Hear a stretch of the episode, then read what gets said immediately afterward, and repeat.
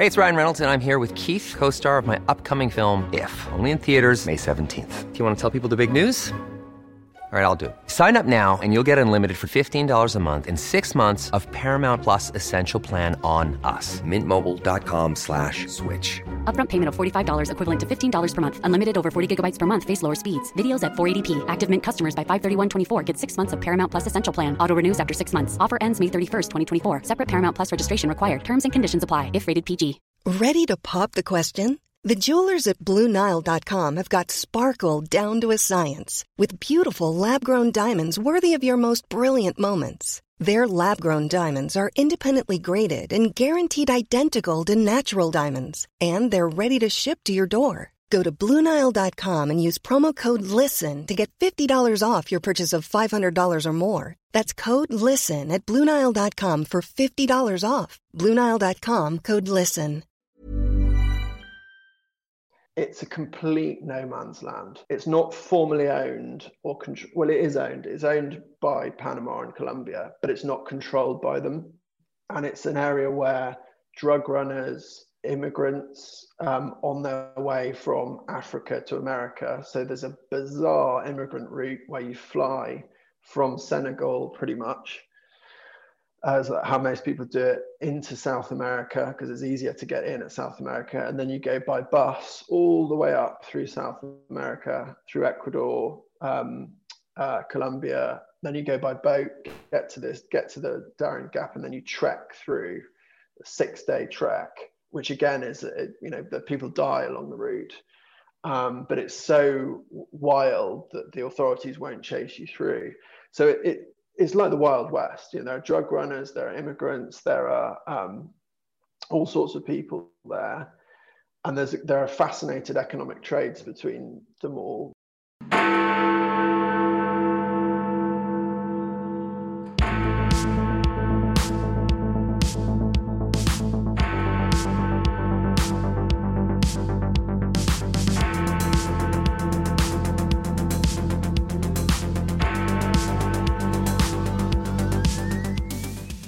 I'm Denby, Deputy Editor of CapX, and for this week's podcast, I spoke to economist Richard Davies.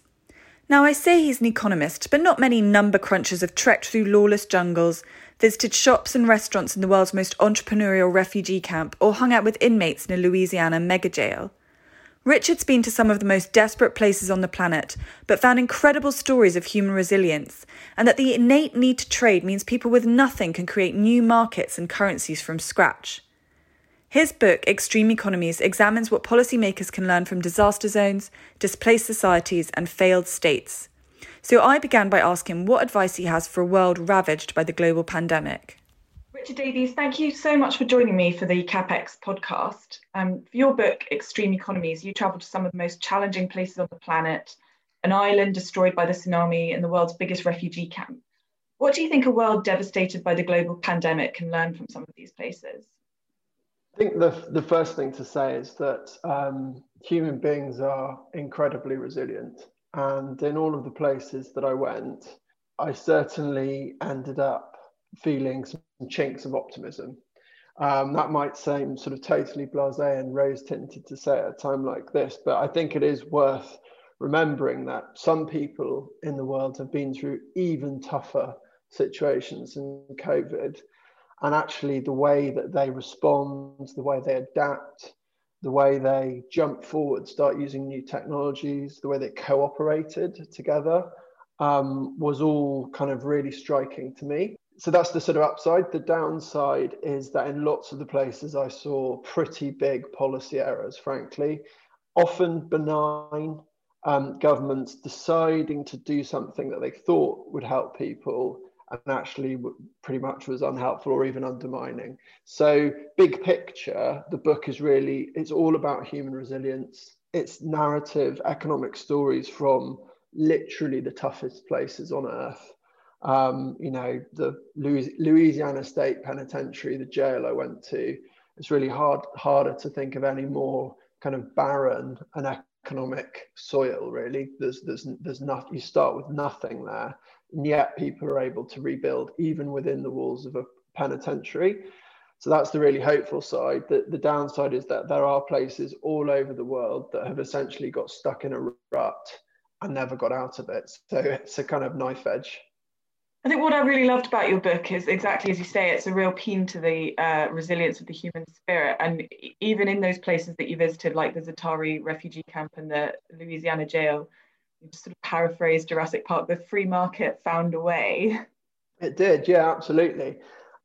And c- completely informally, completely without support, and more than that, actually, with the, the active attempts to control or restrain the economy. So the, the first um, section of the book, as you say, is all about it's essentially resilience on trial and like the triumph of resilience. It's kind of probably the most optimistic part of the book, which is weird because the three places are the most barren.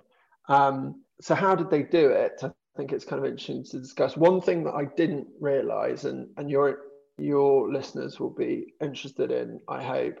I didn't intend for this to happen, but the book, in a way, ended up being partly a kind of study of hidden finance, basically. So, hidden um, currencies, hidden trading systems, um, informal insurance mechanisms that people have put together.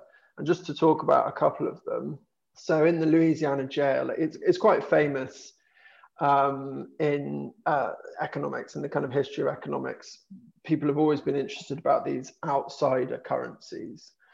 Um, the, the fact that actually, on the face of it, we kind of think that the Bank of England or the Fed uh, or the ECB are, you know, the absolute bedrock of our economy. Um, you know, the, the look of money is a kind of akin to the flag or the national anthem. It just seems so official and so stable and, and sort of you know the answer um, but it's worth remembering that you know for a long time central banks didn't exist and, and currencies did. I mean the, the fed's only just over two uh, over 100 years old right set up after the 1907 crisis. And people very very quickly like overnight in these places come up with a new currency. Uh, why is that? Fundamentally, I think it's a really interesting thing is that I came away from those places feeling that the the human urge to trade and exchange is is innate. Actually, um, I believe that now. Um, and why is that? It's basically because when some big shock happens, and we can think of that in the context of COVID, they're basically winners and losers. And anytime there's winners and losers, some people have got some assets or some resources or some skills. Other people don't have those things. That sets up an opportunity to trade. And in these places, they'd come up they come up with their own currencies. So in in Aceh, um, gold um, bangles were, were used as not really a currency, but like an informal saving mechanism that hugely saved the entrepreneurs of, of Indonesia um, because they were able to very quickly liquidate that gold.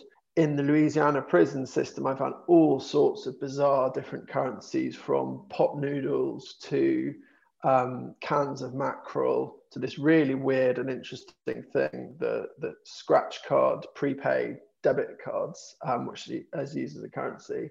And in the Za'atari refugee camp, I found that they were using powdered milk essentially to smuggle that out and free themselves from this kind of lockdown um, design currency where they had to use a specific type of debit card which they didn't want to use um, and so they buy all this powdered milk, ship it out, swap it for dollars and dinars, and then build their own cash economy. So in, in all three cases, it was there's a huge urge to rebuild a market when you didn't have one. And one of the first things you need to do is actually to establish a currency. And they did that completely informally and without any state help. Yeah, and it's fascinating how that sort of urge to to have freedom of choice shone through in these um, you know pretty desperate places but i think your book also reveals that there's kind of also an innate human need to have a state so in kinshasa for example where you, you, corrupt, you describe it as a corruption superstructure. The state taxes people heavily but provides no public services. People yeah. informally privatized their own public services. Yeah, that's um, that. That again was just completely bizarre and and something I, I wasn't really expecting. And Kinshasa is probably the place that changed my view of how we think about economies and even how we think about something like corruption um, completely. So just to give the bigger the bigger picture, the, the middle part of the book. So we talked about these three amazing places where people have proved their resilience. The middle part of the book is the sort of flip side of that. It's places that should be incredible, yet have actually become um, uh, basket case economies. And for me, the like the, the biggest failure of the last century in terms of economics is probably the, the DRC, Democratic Republic of Congo, on any measure, mineral wealth, um, the rainforests, the Congo River itself, which could be the source of high, huge hydroelectric power, just the human human toll. It's it's one of the top ten biggest um, countries just by population. It just has all of the. It speaks a European language. It's on a European time zone. Any economic analysis you could do before you knew the name of the country, if you saw those things, you your your your you'd predict, oh, this is going to be a successful economy and yet it's it's literally the bottom of the pack. So, um, and going there, I mean, the statistics don't lie. You get when you get off the plane and you drive in, it's just concrete, not concrete, corrugated iron shack after corrugated iron shack, just forever, just for like an hour's drive. People with absolutely nothing. The level of poverty is, is incredible. And you're right. What has happened is this strange phenomenon where people essentially tolerate corruption because they understand that public servants just aren't going to get paid. And so you kind of have to pay them these small bribes. And it's just become so regular that actually it's more like you're just paying for them and they're private, but they're not private, they're part of the state. So just to give a picture of what's, what that's like, just a simple example, obviously as a sort of westerner um, I, I was lucky enough to you know be able to afford a driver and we went around in a car um, and when you park on any street it, it's and you need to change direction. I mean the, the traffic is is is terrible. The roads are massive underinvestment as you might imagine. But the main thing is that most people don't travel that way. They walk and it's a city of 10 million people with the infrastructure of a kind of small market town basically.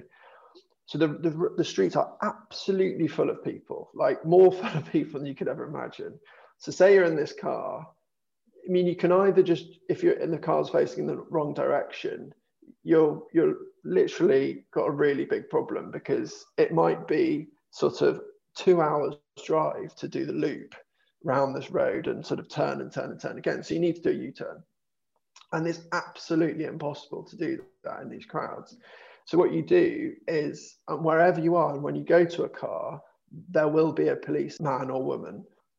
One of the interesting things about Congo actually is that the, like the, the gender roles within the state, I'd imagine that they would all be men sort of doing uh, getting these bungs and stuff, but that that seems to not be so much of an issue there. So it's often actually police women, and as you approach a car, one will one will appear, um, because they're they're absolutely everywhere. And you just put, give them a small payment, very low, like about a dollar or half a dollar, and they'll just sort of stop the crowd and allow you to do your U-turn. Now, obviously, in in in one sense, that is corruption because they are supposed to be paid by the state. You're paying them and to sort of move people off the road and to stop traffic. Like, why is that okay? But after a while, talking to Cong- the Congolese people that I was with, you know, this happens with school teachers, it happens with the doctor, every single thing you have to do. And you say, you know, aren't you angry about this? And they say, well, you know, because they're just literally not going to be paid. So we have to pay them, otherwise they won't do their job. And not because they're living in a mansion. I mean, they will literally starve. So um, it's it, the economy in Kinshasa is so warped that you come away from it. You know, we are trained in the West to think corruption equals bad. Actually, there it just equals survival, and you you do, you don't come away from these interactions thinking that people doing it are bad people. They're not. They're just trying to get by. So interesting. And your book's not just a book about economy. It's a it's a travel book as well. There are sort of shades of the intrepid Victorian explorer, and you trekked through the lawless jungles and the Darien Gap. Can you tell us a bit about sort of how what that was like, some of the adventures you had?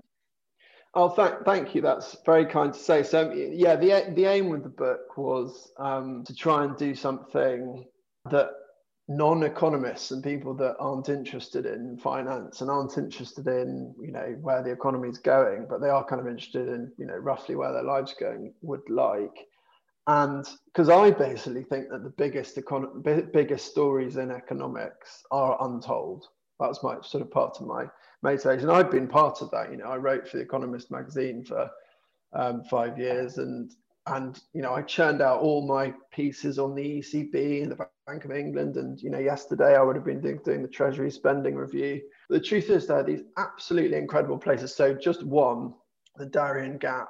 I mean, even even if um, if if readers want to get the book, um, by the way, we've we've got a link so they can get a signed copy um, sent out that I think we're going to put in the notes. But even if they don't want to, I'll stop the I'll stop the sales pitch. Um, just look up the Darien Gap because it is absolutely fascinating. The sort of bullet point summary is this weird place in between Panama uh, and Colombia uh, at the very thinnest part of Central America. Because of that, in the 1600s, it was literally famous in the UK.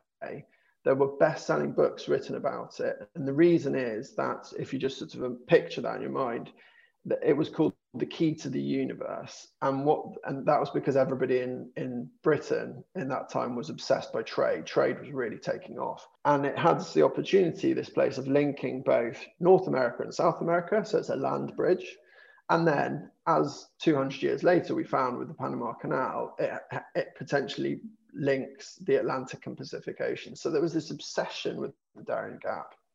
So that i mean uh, that's just kind of interesting to me as knowing about history. But then the really interesting thing um, is that this place completely unknown actually is the reason that the uk as a united kingdom exists. And it exists because the scottish who wanted to create a much stronger um, uh, make their economy much stronger decided they needed an empire and invested hugely in this expedition that went there it's known as the darien disaster and on some accounts it wiped out um, uh, over a quarter of Scottish wealth. You know, the, the, the, entire um, financial class invested in this thing. They sent people there. It was absolute disaster. They li- literally people people died. Anyway, so I, fa- I, I, I went there. I found the place. I literally found the beach where the Scots landed it's actually controlled by this. I don't really write about this in the book actually, but it's controlled by this indigenous um, tribe called the Kuna, K U N A, and it's part of the Kuna Yala, which is this tract of land that they've been given. And um, they massively protect it. So you, you actually can't get onto the beach. So you can drive past this, this beach and just look at it and think that 400 years ago, intrepid Scots, five ships of them sailed there most of them end up dying. It's the reason our country is called the United Kingdom. And there's, you know, there's no monument, there's no little sign saying the Darien disaster. It's just a sort of empty beach. So it's an example of how, you know, like there's hugely interesting economic stories in the world. What's going on there now is this is sort of less um, fun in a sense because it's a complete no man's land it's not formally owned or control. Well, it is owned. It's owned by Panama and Colombia, but it's not controlled by them. And it's an area where drug runners, immigrants um, on their way from Africa to America. So there's a bizarre immigrant route where you fly from Senegal pretty much as how most people do it into South America because it's easier to get in at South America, and then you go by bus all the way up through South America, through Ecuador, um, uh, Colombia. Then you go by boat, get to this, get to the Darien Gap, and then you trek through a six-day trek, which again is you know that people die along the route. Um, but it's so wild that the authorities won't chase you through. So it, it it's like the Wild West. You know, there are drug runners, there are immigrants, there are um, all sorts of people there. and there's there are fascinated economic trades between them all. The the downside and the, the really worrying bit about that place is, is is also an informal and unregulated trade in hardwoods, and the uh, environment is really being destroyed at quite a pace, and and that's a kind of corrective, I guess, for the some of the stories in the first part of the book, which basically are very capitalist, market loving. This is an example of actually if you let the market go completely uh, to its own accord, particularly in something where you're trading the environment, you can end up with pretty bad results. Yeah, I think you talk about it as a, a market that consumes its own value.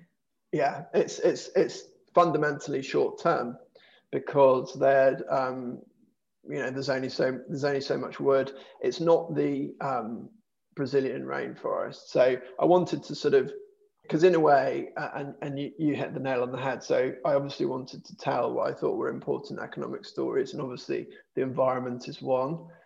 But I'd all I'd all always, and I hope that sort of came across, just been fascinated by this place, the Darien Gap. By the way, it's called the Gap because the Pan American Highway, which has is championed by some people as one of the most American, um, most amazing should say American. It is also one of the most American, largely funded by America, it, the most amazing infrastructure projects in the world. Okay, the Pan American Highway goes all the way from Alaska in the north to the tip of Argentina in the south. It doesn't. It's not Pan American. It breaks because they were never able to build it through this weird place, the Darien Gap.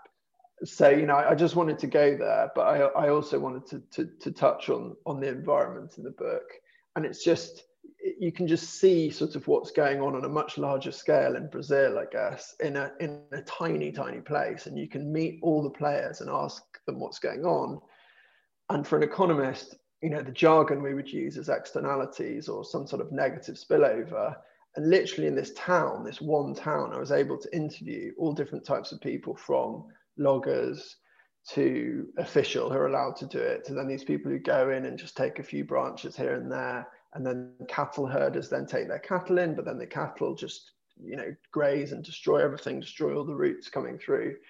And then people who replant, and instead of replanting the indigenous trees, they replant teak because it's it's valuable, and also there's a subsidy from the um, Panamanian government. So you've got all these players, the indigenous tribes, the loggers, informal and formal, the replanters, the farmers, and each one of them is just sort of acting actually quite reasonably. I mean, they're not really taking account of what they do, but they're not doing anything like really, really bad. But when you add it all together, it just produces this this this market, which, as I say, and as, as you quoted, it just consumes its own value, and it, it just won't be there in ten years. And they'll have undermined themselves because they won't be able to do anything like ecotourism or anything sustainable.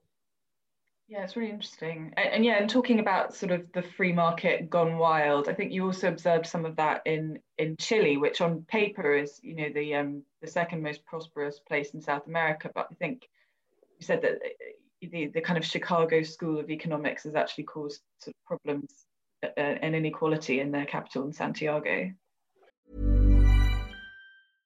Ryan Reynolds here from Mint Mobile. With the price of just about everything going up during inflation, we thought we'd bring our prices down. So to help us, we brought in a reverse auctioneer, which is apparently a thing.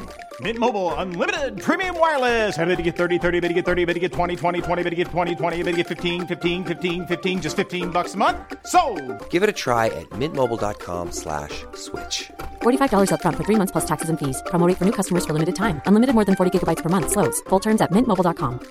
Hiring for your small business? If you're not looking for professionals on LinkedIn, you're looking in the wrong place. That's like looking for your car keys in a fish tank. LinkedIn helps you hire professionals you can't find anywhere else, even those who aren't actively searching for a new job but might be open to the perfect role. In a given month, over 70% of LinkedIn users don't even visit other leading job sites. So start looking in the right place. With LinkedIn, you can hire professionals like a professional. Post your free job on linkedin.com slash people today. Wow. Nice. Yeah. What you're hearing are the sounds of people everywhere putting on Bombas socks, underwear, and t-shirts made from absurdly soft materials that feel like plush clouds. Yeah, that plush. And the best part? For every item you purchase, Bombas donates another to someone facing homelessness. Bombas. Big comfort for everyone. Go to bombas.com slash ACAST and use code ACAST for 20% off your first purchase. That's bombas.com slash ACAST. Code ACAST. Yeah, so Chile's um, another sort of uh, great example. And if anybody's at all interested in it, there's a fantastic documentary which uh, is in Spanish, but it's got English subtitles, and you can find it on the web. Um, and it's called The Chicago Boys. And this is all about soft power, basically. So goes back to 1930s and, and America deciding that they wanted to do more, more soft power and less actual um, military intervention. And this then you know built up this idea through through to the sort of um, 60s and 70s and what that meant was you you you give your advice to places. So you send scientists to places um, you send architects to places you send infrastructure experts and you sort of help countries build themselves up and you also portray a positive image of america. Um, and one of the ways they did that was through economics. And they did this deal between the University of Chicago, which was at the time home to Milton Friedman, so you know the sort of canonical market-loving economist, and um, and the, the, the the major university in um, Chile, which is the Catholic University in Chile, uh, in Santiago, and these. Uh, it was just an exchange thing. They went there for two years and they came back, and, and the documentary tells it very well. Um, and I managed to sort of get hold of, of some of these guys, and they were kind enough to, to let me interview them.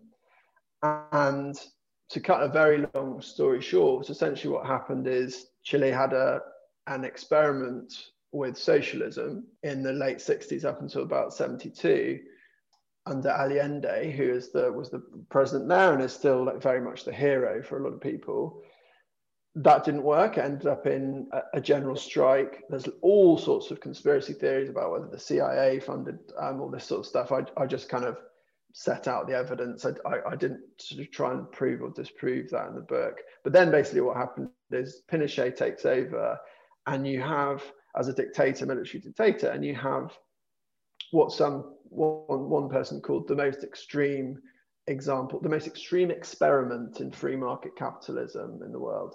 So essentially, and again, I'm cutting through a lot of nuance here, but the, all the historians say that Pinochet didn't know anything about economics. And oddly, he didn't run the economy in a very army like managed way. He essentially gave it over to this group of economists who um, put together a, a, blueprint, which is known as El, El Ladrillo, uh, which is the, the brick. It's literally, they literally had one document which says, this is how we're going to run the economy and then they did that for about the next 25 years. I mean, no other economy, you know, some economists would like to do that. They have very clear ways that they'd like to run the economy. No one else has ever done that. And so, yeah, I, I wanted to go there and just understand it. And I mean, I could do two, two or three whole podcasts on this topic, but the thing that comes from it is it's the sort of thing that if you you have to go and see or you or you have to have a whole book chapter on because in our mo- modern sort of way of news media and twitter all the rest of it you're just not going to get it across because two things simultaneously are true one thing is that chile has had outstanding economic performance and the people on the ground the very poorest people who i sought out they really value that and so, in our general narrative we have at the moment, people on the left wouldn't accept that, right? They'd say neoliberalism, it's terrible for everyone, it's terrible for the poor. That's just not true. It's not true for the poor. The very poorest people in Chile really valued this extreme go- growth rate because some of it did trickle down to them. So, that is true.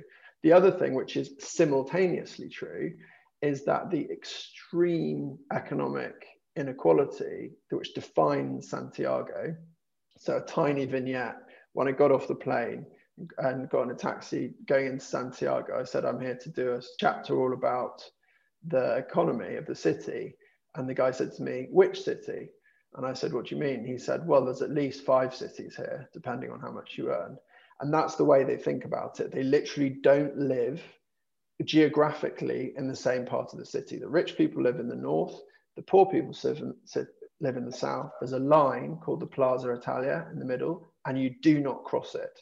And so um, I said there's something on the left people have to accept. On the right, people that sort of love the free market have to accept that that level of inequality is fundamentally damaging to the social fabric of a city and to people at the bottom. So, you know, it's it's kind of you know definitely uh, interesting, and it's something I don't know what the right answer is, but I just know it's hugely interesting and it's good to understand. And then after I, literally about two months after I finished the book, and I put my conclusion, you know, the one place I'm a bit worried about is Santiago. Then we just saw the huge riots so, you know, I don't count myself as some sort of amazing forecaster for doing that because basically, if you'd been there and spoken to people, I mean, anyone would have predicted it because they're all fed up with the system. So, why is Glasgow an extreme economy? Um, Glasgow is an extreme economy because it is a message for all of us that live in cities which specialize in one thing that our lives are on a knife edge and we don't know that they are.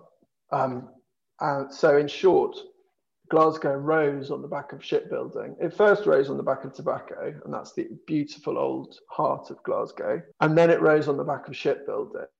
And shipbuilding was the most important uh, industry uh, globally, I argue. Uh, and I argue that Glasgow is, you know, goes down along with Rome as, as one of the most important cities in the history of the world, and, and most people don't know that. So in part, this was just motivated by me wanting to champion Glasgow. I love Glasgow. Um, to take anything, like it had the had the third underground system and the only one that wasn't powered by steam, so it wasn't filthy like London and Budapest.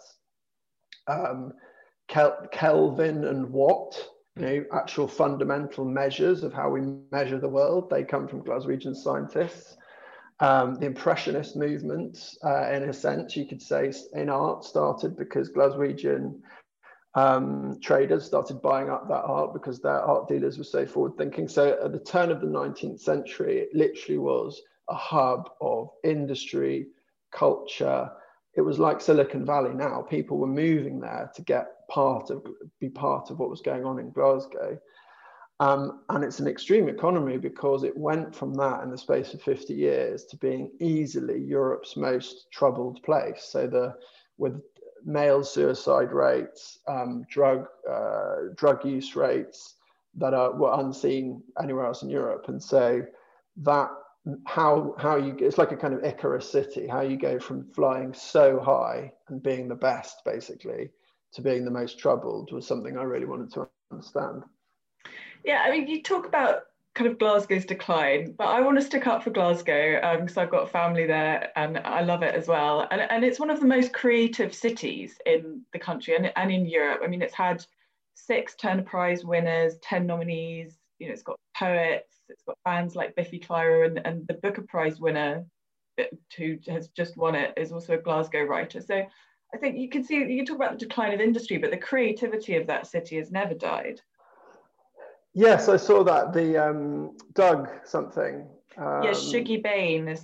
Bain, is, but yeah, yeah, it looks it looks really interesting. It doesn't surprise me at all. And um, uh, a few people, you know, because I'm uh, from from the south, I guess, was born and I grew up in Dorset, said to me, "Oh, you know, you're brave saying that Glasgow's a sort of failed economy and is an extreme economy." I said, "Well, not really, because if anyone reads it, they'll see that I just uh, what I'm trying to say is that this this is one of the world's most amazing cities. And of course, if you are one of the world's most amazing cities, you're, you know, there's, there's obviously something good in the water as well as something bad in the water. Um, and, and as I say in the book, the, the, the, the fact that it's got um, these amazing literary figures even today, those people are in a long line that go back um, hundreds of years. It still is true, though, that um, if you go to the east end of Glasgow rather than the west end, it's hugely depressed, and you know um, uh, joblessness is rife. The life expectancy is is is, how, fell for a long time in Glasgow. So there's this thing in the states at the moment. I'm not sure if you've seen Deaths of Despair. This notion of Deaths of Despair. It's based on a book by Anne Case and Angus Deaton that they did a couple of years ago. Well, Glasgow had had Deaths of Despair, and people were writing about that ten years ago. There's this thing called the Glasgow effect. People just die too young, and so um, in a way that I wanted to make it uh, sort of central part of, of, of, my book. It's the only UK place I discuss. I don't discuss London. I actually don't think big picture, I don't think London's that interesting from a long historical sweep. I think Glasgow is far more interesting, and that's why I focused on it. And we just have to accept as a country that we had a gem, an absolute gem, which could have easily rivaled London.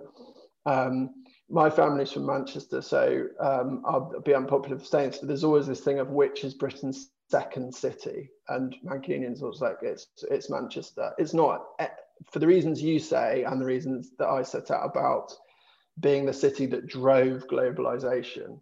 Glasgow literally drove the first globalization by inventing the steel hulled um, ship it's definitely Britain's second city. And the fact that even as great as it is, which you say, it should be if we'd managed the economy well and managed to and and, and not made these um, mistakes, it should be way, way stronger than it is. Yeah, I mean, you, you do make quite a compelling case about particular policy decisions that have been bad for Glasgow, and particularly around housing. Yeah, so I think there's two things that happened the first the first is more something that I guess I should comment on or like is, is more kind of my focus of expertise as, as an economist and also as an economist that's worked a, a long time within government. And that was the treatment of the shipping industry which um, again as a, as a little plug for something to watch there's um, and Sean Connery has just just died there's an amazing documentary. Um, only, I think the only documentary that Sean Connery ever did, he directed it and starred in it, and it's called The Bowler and the Bunnet, the, uh, referring to the hats that the kind of managerial class and the and the workers would wear in the Glaswegian shipyards, and it's filmed at this time in the late 60s where the shipbuilding industry is on a knife edge, and I'm afraid, and it's not a party political thing because it lasted for sort of 25 years it's really like a Westminster thing. There was just a failure to grapple the extent of um, overseas competition and to help the the uh, the Glaswegian shipping industry and the UK shipping industry in a way that made any kind of kind of economic sense. And I go go through it um, in more detail in the book. You don't need to be an expert to to understand that the things they're doing didn't stack up. And so Glasgow, Glasgow was undermined in that sense.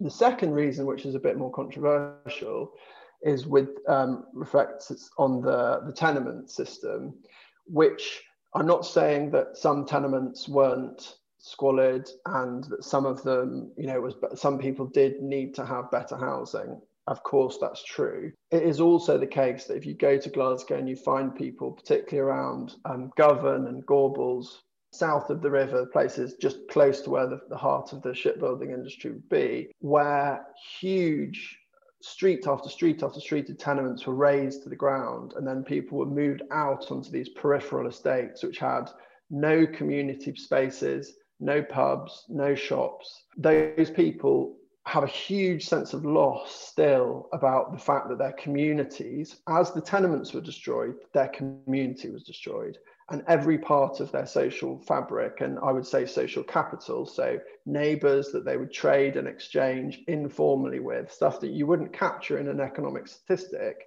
but it's a fundamental part of the lifeblood of the city that was destroyed. So I, I came away thinking that, I mean, of course, hundreds of things have happened in a city over 50 years, but the two really big things you need to know about Glasgow are shipping, and we should have protected that more, and tenements and as we were improving them, we should have realized that you need to support the community and not just build a load of new houses on the outskirts of the city. Yeah, I think what again one of the really interesting things about your book is that you found sort of clear policy errors, but there's something much more intangible as well. There's you know the importance of these informal economies and, and of human capital. So I mean, again, sort of look, thinking about the pandemic, what do you think governments can do to harness all that creativity and human energy, which you know Glasgow clearly has, the UK has in spades? How can the government harness that to help us recover? One of the things that I'm concerned about at where we sit right now is the kind of fracturing of national policy and of a kind of national spirit, I guess.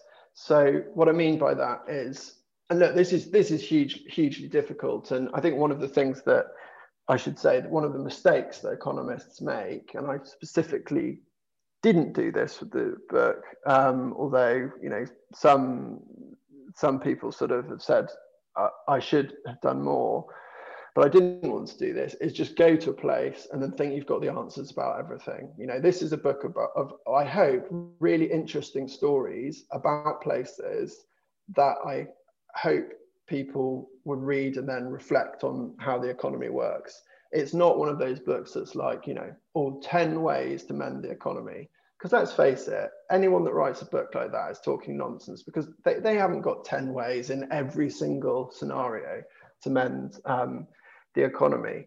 But, you know, I should, as somebody who spent most of my working life in, in policy, have some ideas. And the thing that I'm worried about is the following there's really good evidence, so statistical proper studies, that in when a common shock happens to society, actually that creates um, cohesion, it creates cooperation, supports social capital, and that that actually uh, helps you overcome it.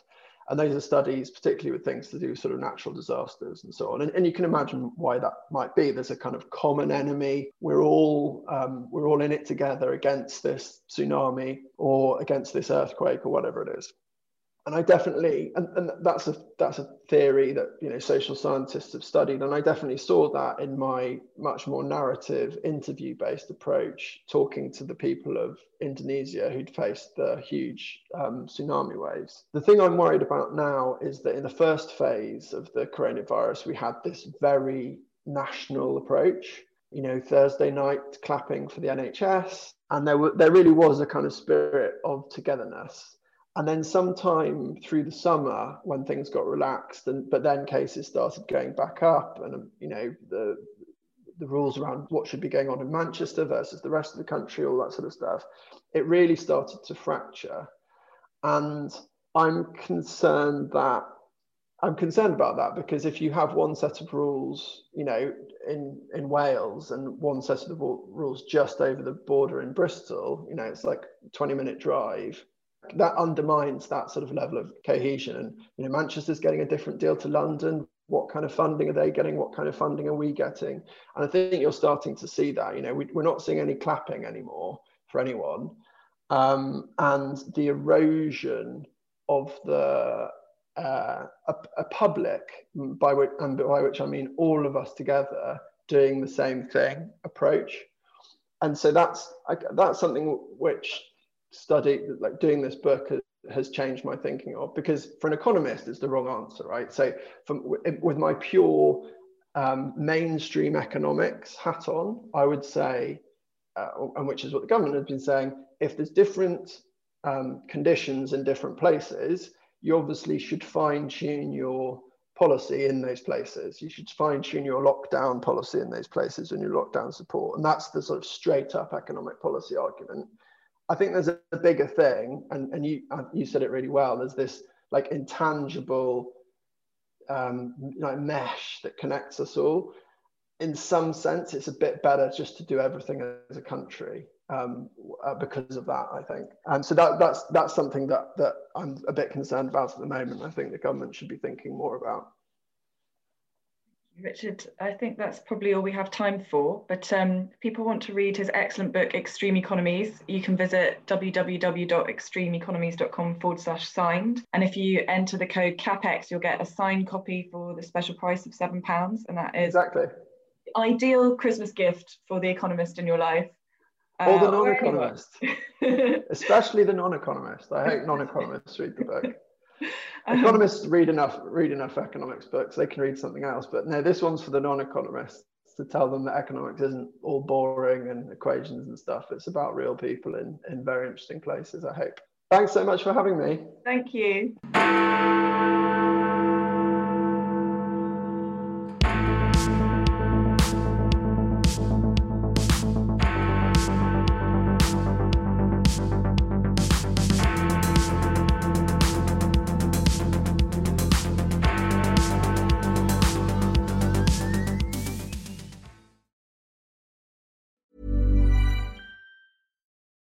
Without the ones like you, who work tirelessly to keep things running, everything would suddenly stop. Hospitals, factories, schools, and power plants, they all depend on you. No matter the weather, emergency, or time of day, you're the ones who get it done.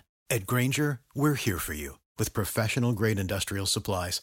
Count on real time product availability and fast delivery. Call clickgrainger.com or just stop by. Grainger for the ones who get it done.